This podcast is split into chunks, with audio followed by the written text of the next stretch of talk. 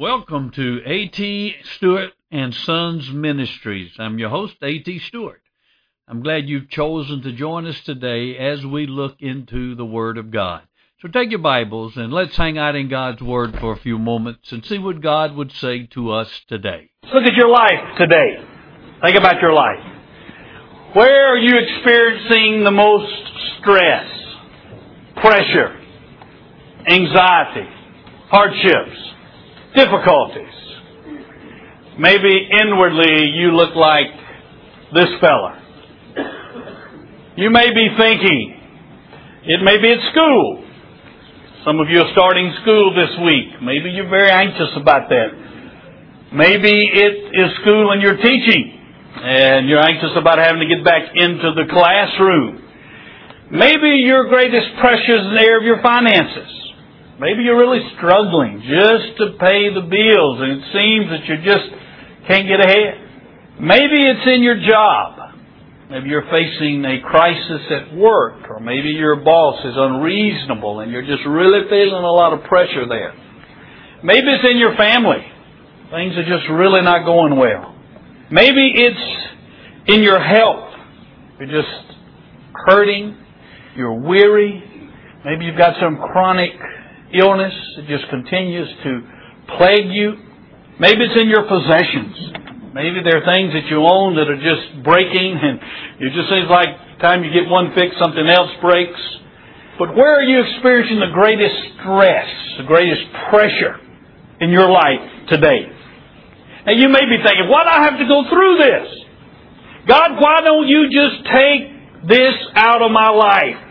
I get sick and tired of the pressure, of the hardships, of having this stress and adversity in my life. God, if you really loved me, you would protect me from all these troubles and struggles. Well, I want you to know today that it is because God does love you that you're experiencing the stress and the adversity and the hardships and the difficulties that you're experiencing. You take that one thing that's in your mind now that's really causing you the most pressure, the most stress right today, and I believe it's because God does love you that you are experiencing that. Now last week we looked at holiness as a gift of God's grace. And we said holiness can be divided into two different things. First, there's positional holiness. That God has declared us holy in the Lord Jesus. This is a result of what Christ has accomplished for us. Because He lived that perfect life, because He died on the cross and made payment for our sin, when we become a Christian, God declares us positionally righteous, even as Christ is righteous. But then there is what we call practical holiness. And this is a result of the Holy Spirit's work in us. This is our practice, how we live.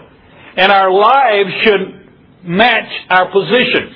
We should grow into Christ likeness. Now we said this practical holiness can be divided into two parts. First, initial sanctification, that which God accomplishes the moment you're saved. He gives you a new heart to love Him. He gives you a new mind to understand spiritual things. He gives you a new will uh, to choose to obey Him. He does that immediately at your conversion. But then there's a second part of this practical sanctification, and that is progressive holiness. That's where the Holy Spirit works in you and you are actively involved in this process as well to bring you into Christ likeness. Your position of holiness in God and your practice comes up ever closer to your position, and that is progressive holiness. You growing into Christ likeness. Now today, we're going to be looking at this progressive sanctification. You growing into Christ likeness. And we're going to look at how God works in us to bring us into that progressive holiness. To bring us more and more into the image of Christ. This young boy was watching a sculpture one day, and he didn't know exactly what he was trying to, to make out of the marble, and so the young boy asked the man, he said, how do you do that? What, what are you trying to make? He said, I'm making a sculpture of Jesus. And the young boy said, Well, how are you going to go about doing that? I, I, you don't have a picture or anything around. He said, I'm simply going to chip away everything that doesn't look like Jesus in this block of marble. And then what will be left will be an image of Christ. Now that is what God's doing in our lives. He's chipping away everything in our life that doesn't look like Christ. You know that outburst of anger that you have? That doesn't look like Christ. And so God is at work chipping away that part of your life. You know, that selfishness that you have, that pride, that envy. God's working to bring and chip those things out of our lives to bring us into Christ likeness. And that brings us to our main theme today. The title of the message, Adversity, God's Chisel. Adversity is one of the main chisels that God uses in your life to knock away all of those things that don't look like Jesus to bring you into progressive holiness, to bring you into the image of Christ. Now our passage of scripture today is over in 2 Corinthians chapter 12. Take your Bibles, turn to 2 Corinthians chapter 12. And we're going to read verses 7 through 10. I provided a place in the bulletin for you to take notes. Let me encourage you to do that.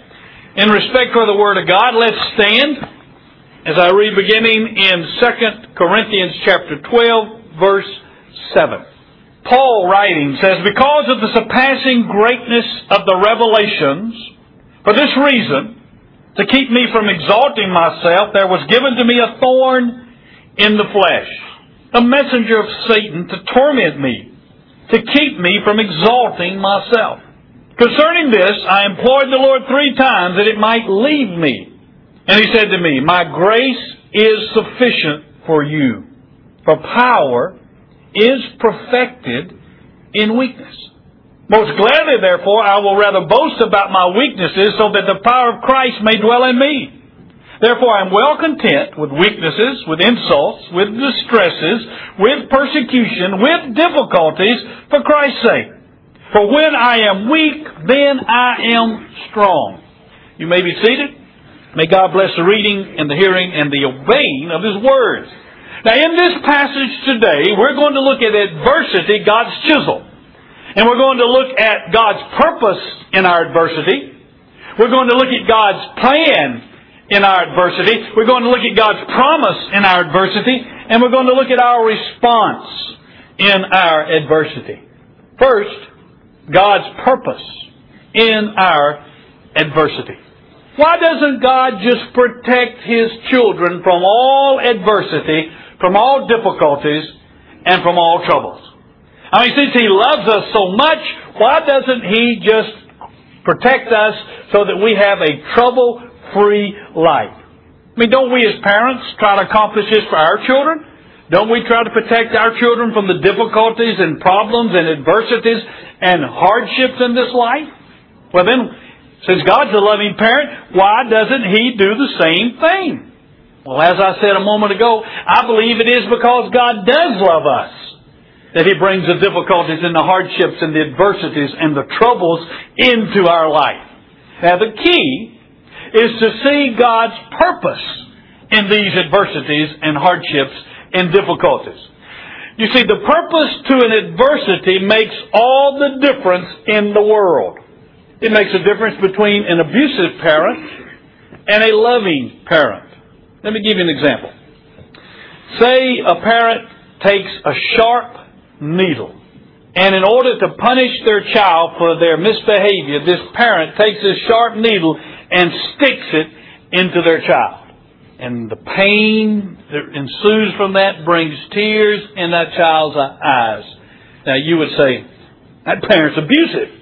I take the same child, same parent, same needle, and this time the parent sticks the needle in the child, causing pain, bringing tears, but the purpose is to inject insulin into this child who is diabetic and who would die without that insulin shot. Now, rather than being an abusive parent, that parent has suddenly become a loving parent willing even to inflict pain on their child, knowing they hurt when their child hurts because it's for their child's good. You see, purpose. makes all the difference. The purpose in the adversity. And the same is true about the adversity God places in our lives. I've heard people say God never brings, makes anybody sick. God never brings problems on people because God's not a child abuser. Well, the problem is they don't understand the purpose behind the adversity and the difficulties and the problems. And so we need to realize that God has a purpose in the adversity He brings into our lives. And what is that purpose? Paul tells us in verse 7. He says, because of the surpassing greatness of the revelations, for this reason, to keep me from exalting myself, there was given to me a thorn in the flesh, a messenger of Satan to torment me, he says it again, to keep me from exalting myself. Paul says God's purpose for the adversity he was experiencing was to humble him. Twice in this one verse, he says, to keep me from exalting myself. You see, Paul had seen such great revelations. In fact, in verses 1 through 6, right above this passage we're looking at, Paul talks about actually seeing a vision or even being taken up into heaven. He said he wasn't sure if he just was a vision or if he was actually taken into heaven. And he said he saw things that were so great you couldn't even put them into words.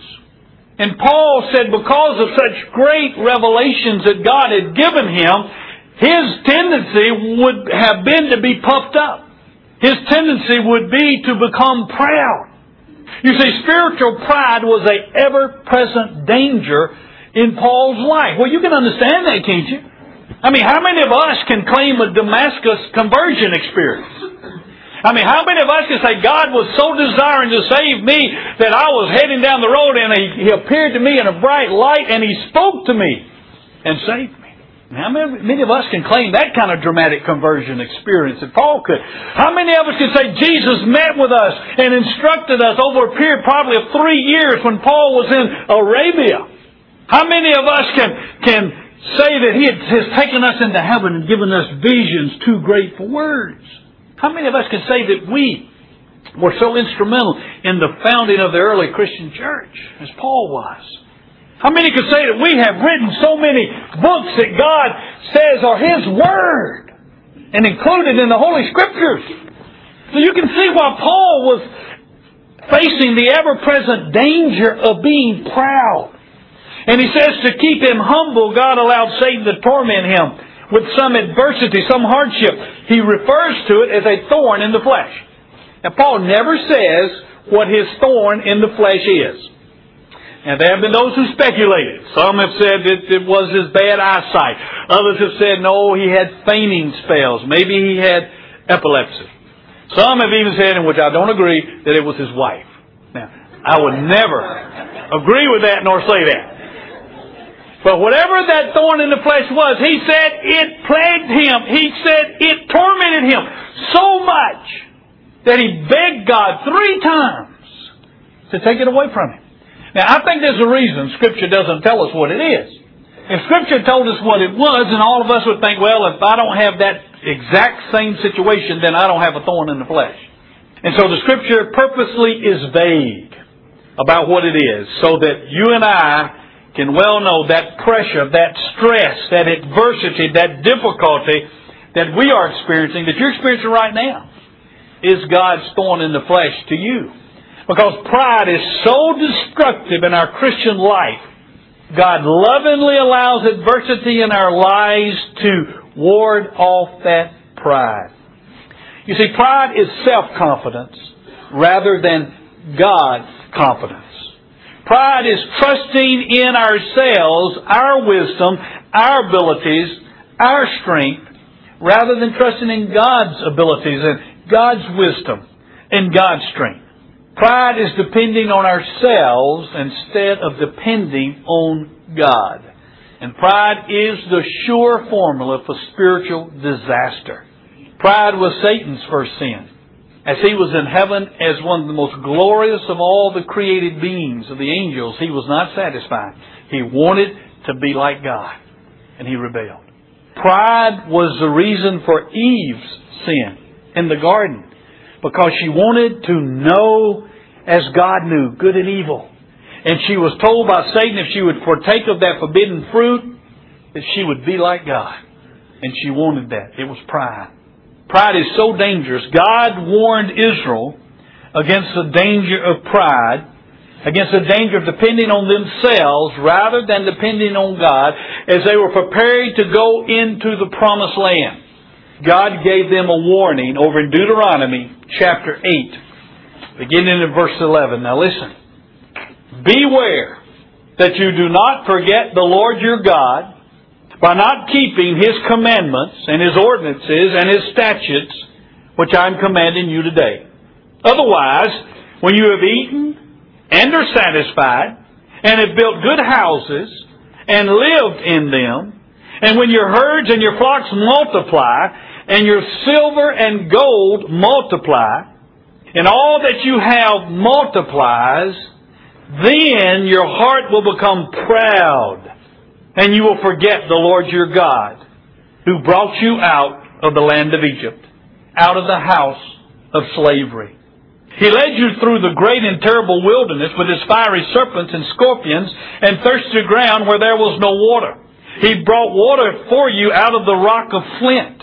In the wilderness, he fed you manna which your fathers did not know, that he might humble you and that he might test you to, to do good for you in the end.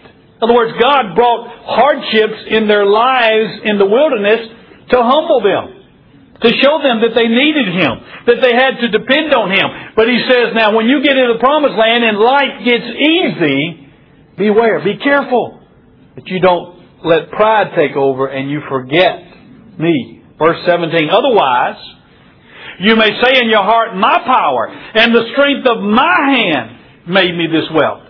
But you shall remember the Lord your God, for it is He who is giving you power to make wealth that he may confirm his covenant which he swore to your fathers as it is this day.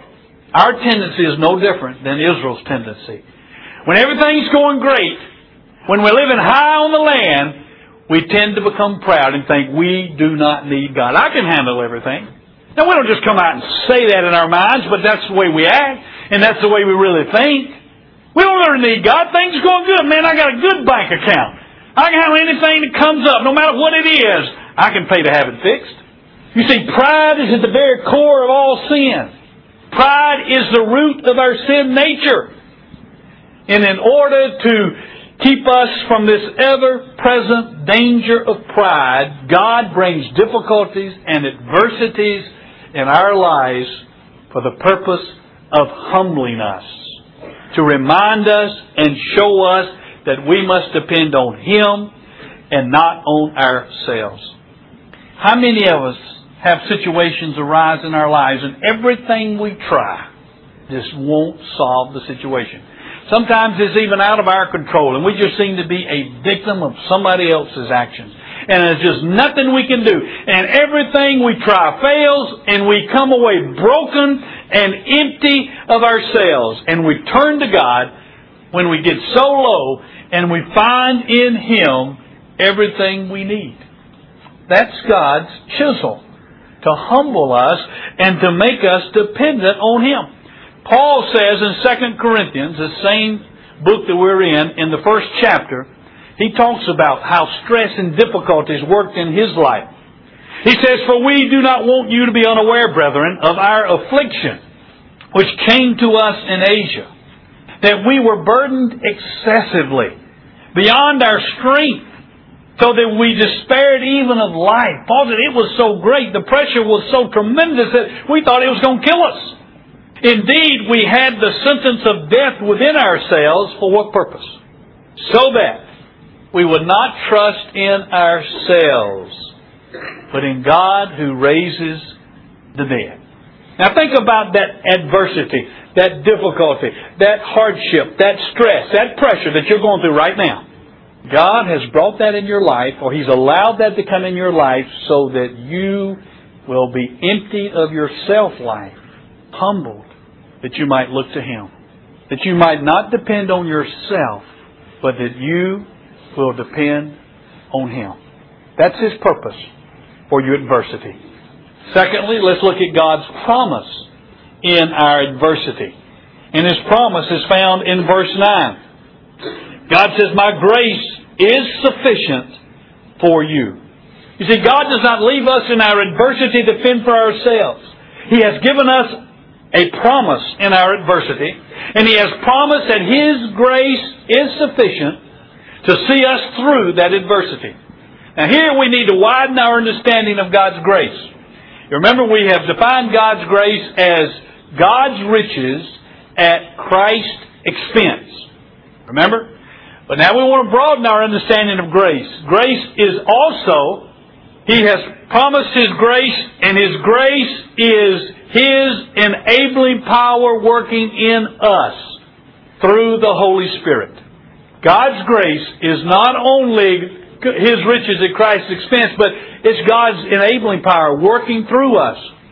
It's that what we saw last week in Philippians 2, for it is God who is at work in you both to will and to work for His good pleasure. We are responsible to do, but it is God who enables us to do. That is His grace. God's divine assistance to us through the Holy Spirit working in us. Alright, so what's God's promise to you in your adversity when He says, My grace is sufficient? Well, He's not promising to take you out of that adversity.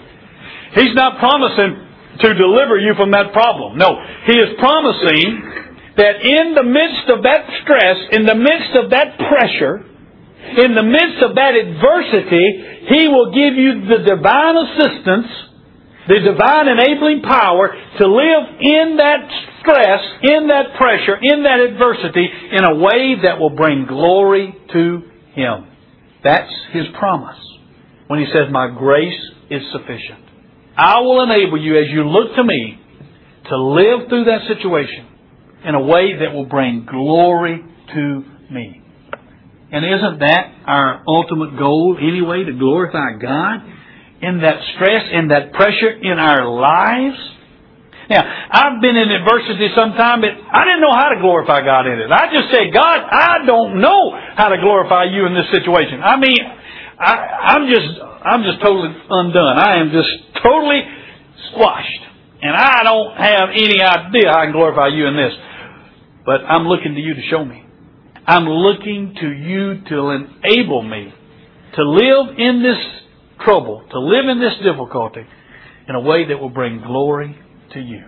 And God has promised that He will do that. William Carey was a missionary to India back in the early 1800s. And when William Carey went to India, he had a burden to translate the Bible into the dialect of the people that he was ministering to so they could have the Bible in their own dialect. Well, the problem was they didn't even have a written language. And so first he had to learn the language, and then he had to reduce it to written form. Then he had to write dictionaries with the words and what they meant. Then he had to translate the Bible into that language so they could have it. Then he wrote grammars of that language so that they could have that, those grammars. Now he did all that from scratch without using computers or anything like that. And finally, once he got that accomplished, some friends from England sent him some printers so he could begin to print the scriptures in their language. And he was cruising. He went away one day on a trip, and when he came back, a fire had gone through his headquarters and had destroyed everything destroyed the printing presses, destroyed his grammars, destroyed his translations, destroyed uh, his his uh, dictionaries. I mean, everything he had spent all these years working on was gone up in smoke. You know, that was before they had backups on computers and things, folks. It was gone. Have you ever been working on a paper back before they had computers, maybe a term paper or something, and something happened and it, you lost it and you knew you were going to start from scratch? They said William Carey, when he saw that everything had gone up in smoke, he knelt down and he thanked God that he had still had the energy and the life to do it all again. He didn't spend any time in self pity. He didn't spend any time in despair. He immediately began to do it all over again. And when he had finished, before he died, he had completed everything over again and even improved on many of the things the second time. Now, God's grace was sufficient for William Carey when he saw his life's work go up in smoke. And he was able to glorify God in that situation when he thanked God that he had an opportunity to do it all over again. So God's promise to you is His grace is sufficient. He's promising you as you look at that adversity, that stress, that difficulty you're going through right now, that if you'll look to Him, He will enable you to live through that in a way that will bring glory to Him. Next, God's plan in our adversity. Again, verse 9. Jesus said, For power is perfected in weakness. That's God's plan to perfect His power in our weakness. You see, God's plan is to humble you, emptying you of your self-life so that He can fill you with His life. Through our adversity, He reduces us to our human weaknesses so that He can infuse us with His power. You see, when we realize, realize our weakness, then we look to Him for His power. As long as we're filled with pride, God's power will not fill us. He must break us and empty us of our pride so that He can then fill us with His power. Look at 1 Peter 5 5. It says, For God is opposed to the proud, but gives grace to the humble. God is opposed. That word in the, in the Greek means to stand against, resist. God stands against the proud. But what does He give to the humble? Grace. His enabling power. His divine assistance. He abounds to the humble. When God brings that adversity and He breaks you, He reduces you to nothing, He does it so He can infuse His power in you. Alright, here's you. All filled with yourself. Here's God's power. So God brings some trouble, some adversity in your life. Maybe at work your boss is really on your case, and so it kind of empties you a little bit. And what does God do? He fills you with His power. And then another situation comes into your life. Say that your, your marriage is really di- in difficulty and, and, or maybe your children are really giving you a hard time rebelling. So what does God do? He shakes you, He empties you a little more. And then what does He do? He fills you more with His power. Hey, and you're getting more and more green, aren't you? And then He brings some big adversity in your life. Maybe a loss of a loved one. And man, that just shakes you up and empties you all the way. And then what does God do?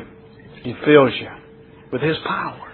And the only way you're going to be filled with His power is you've got to be emptied of yourself. But part of the problem is, you know, we keep filling ourselves up. So God has to keep emptying us. Because what do we do? We keep filling ourselves up, don't we, with pride. Things go alright, so we fill ourselves back up. And then God empties us, and He fills us up with His power. So think about that adversity, that difficulty, that stress you're going through right now. God's emptying you. What's His plan?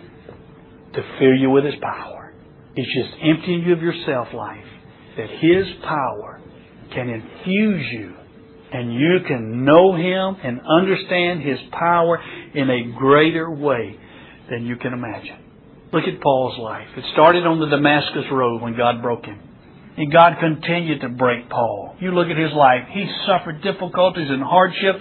And that's what he says. He said, man, I suffered difficulties and hardships. He was beaten. He was shipwrecked. All of those things. Why did they come in Paul's life?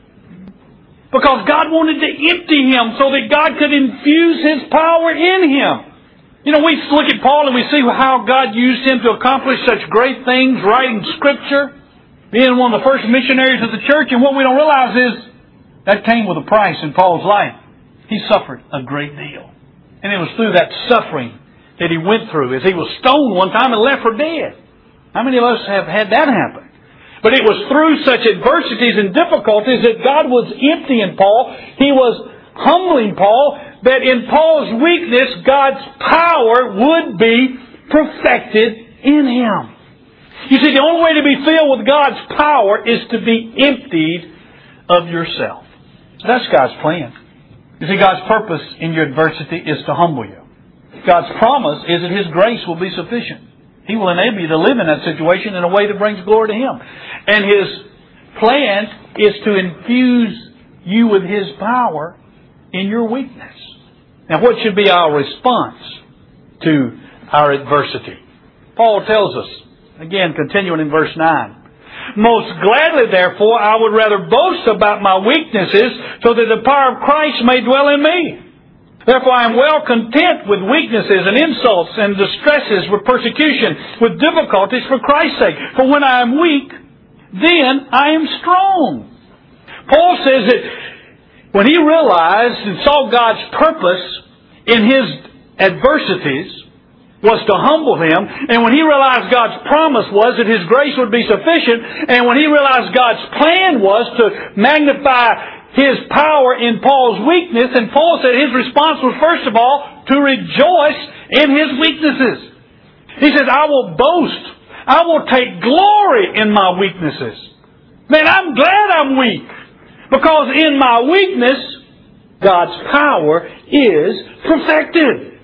I can embrace my weakness because I know in my weakness I will experience God's power. When I am weak, in myself than I am strong in Him. Now, we men run from weakness.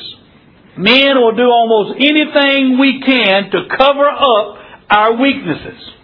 We do not want to expose our weaknesses to anyone, not even ourselves. And so what we'll do, ladies, is rather than doing something that might expose our weakness, we just won't do it. We won't try something if we think we might fail and expose our weakness. But what Paul is saying is, when we understand how God uses our weakness to perfect His power, then we no longer run from our weaknesses, but what do we do? We run toward. We embrace situations that expose our weakness. And that's tough. You know, man, if I go into a situation, I'm going to expose my weakness. And to make yourself run into that situation knowing it's going to expose your weakness because it is in that weakness that the power of God will be manifested in you. That's faith. But that's what Paul says we need to do, to rejoice in our weaknesses. Now take that adversity you're going through right now. It's exposing your weakness. It's humbling you. But rather than running from it, rather than praying for God to take it out of your life, why not embrace it? And say, God, I know this is exposing my weakness and it's not comfortable. It hurts. But I know that in my weakness, your power is going to be manifested in my life. And I'm going to be more like Jesus. And that's what I want. Because the more I'm like Jesus, the more you will be glorified in my life. And Paul said first, he rejoices in his difficulties. Next, we are to be well content in our adversities because God's using them to make us strong in Jesus. Notice verse 10. Paul pretty much covers everything. Therefore, I'm well content with weaknesses, with insults, with distresses, with persecutions, with difficulties, for Christ's sake. Why? Because when I'm weak, then I am strong. You see, some people go through life miserable because they're always trying to eliminate all stress, all pressure, all adversities, and all difficulties in, your, in their life. And you can't do it. To live is to experience stress and difficulties and hardships. And if you're trying to go through life eliminating all of those, you're going to be miserable because you're never going to be able to eliminate them all. And what we need to do is learn to be well content in our problems, in our difficulties, in our stress, in our problems. Well, preacher, how in the world can I learn to be well content in these problems that I just get so tired of going through? Well, I'm going to tell you. All right? Number one, realize you will always have stress in your life. Period. That is life. And if you're having stress, it means you're living. So accept that fact. Secondly, realize that God's purpose is to humble you in these adversities and make you depend on Him. When you know there's a purpose to it, it helps. Third, realize that God's promise to you is that His grace is sufficient for all these problems and difficulties and adversities. He'll give you the grace as you look to Him to live in a way that will glorify Him in your adversity. And then number four, realize that God's plan is to empty you so that He can fill you with His power. So now when pressures and difficulties, you can be content because you know God is at work in these. A young woman went to her mother and she said, Mom, I'm just sick and tired of the press, stress and pressures and struggles that I'm always going through. She said, it seems like I've no sooner have gotten one problem solved than another one comes. And I'm just sick and tired of it. Her mother took into the kitchen and her mother put two pots of water on the stove and turned up the heat high. And the water started to boil. And in one of the pots she put some eggs. In the other pot, she put some ground coffee beans. And they just sat there and watched. After about 20 minutes, she took the pots off the fire. And she asked her daughter, What do you see? Well, I see eggs and I see coffee. She said, right, take one of the eggs. So she took the egg and she broke it and peeled it. And on the inside, she saw hard boiled egg. She said, Okay, now taste the coffee. So she scooped some of the coffee up in a cup and she tasted the rich aroma. She said, That tastes good. The mother said, Now, both of these items were exposed to the same thing boiling water. One's an egg, one's coffee. One's hard, the other has a aroma that is pleasing and a flavor that's tasty. You see, the, the egg, though protected by that outer shell, before it was put in the water, the yolk was fluid, it moved, it was soft. It was placed in the water, and now it's hard. Some people are like that when they go through stresses. You know, their heart's sensitive and, and, and fluid to God, but yet after they go through the stress, the heart becomes hard. They become embittered and hardened toward God. Other people are like the coffee. You see, the coffee changed the water, and the water became pleasing aroma, and the, the flavor of the coffee was released in the boiling water. And she said to her daughter, Which one are you? The eggs or the coffee? Now I would ask you the same question. Which are you? Are you allowing that adversity, that difficulty to make you harden toward God? Harden your heart? Or are you becoming an aroma, a sweet aroma of the knowledge of Christ in every place? Because your adversity is releasing the power of Christ in your life. Let's spend a few moments in prayer. I want you to do some business with God. We're going to talk to Him about that stress that you're experiencing right now in your life. Father, we're coming before you now and we just want to talk to you about what's going on in our life right now. Talk to God about His purpose for this stress in your life. Acknowledge to Him what you recognize now to be His purpose for this stress. And that being to humble you, to empty you, now talk to him about his promise to you in this pressure, in this adversity.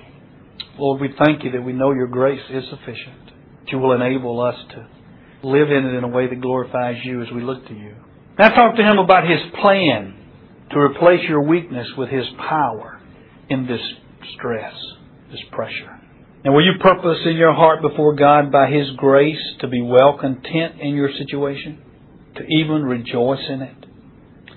Father, thank you that you love us enough to bring adversity and difficulties into our lives.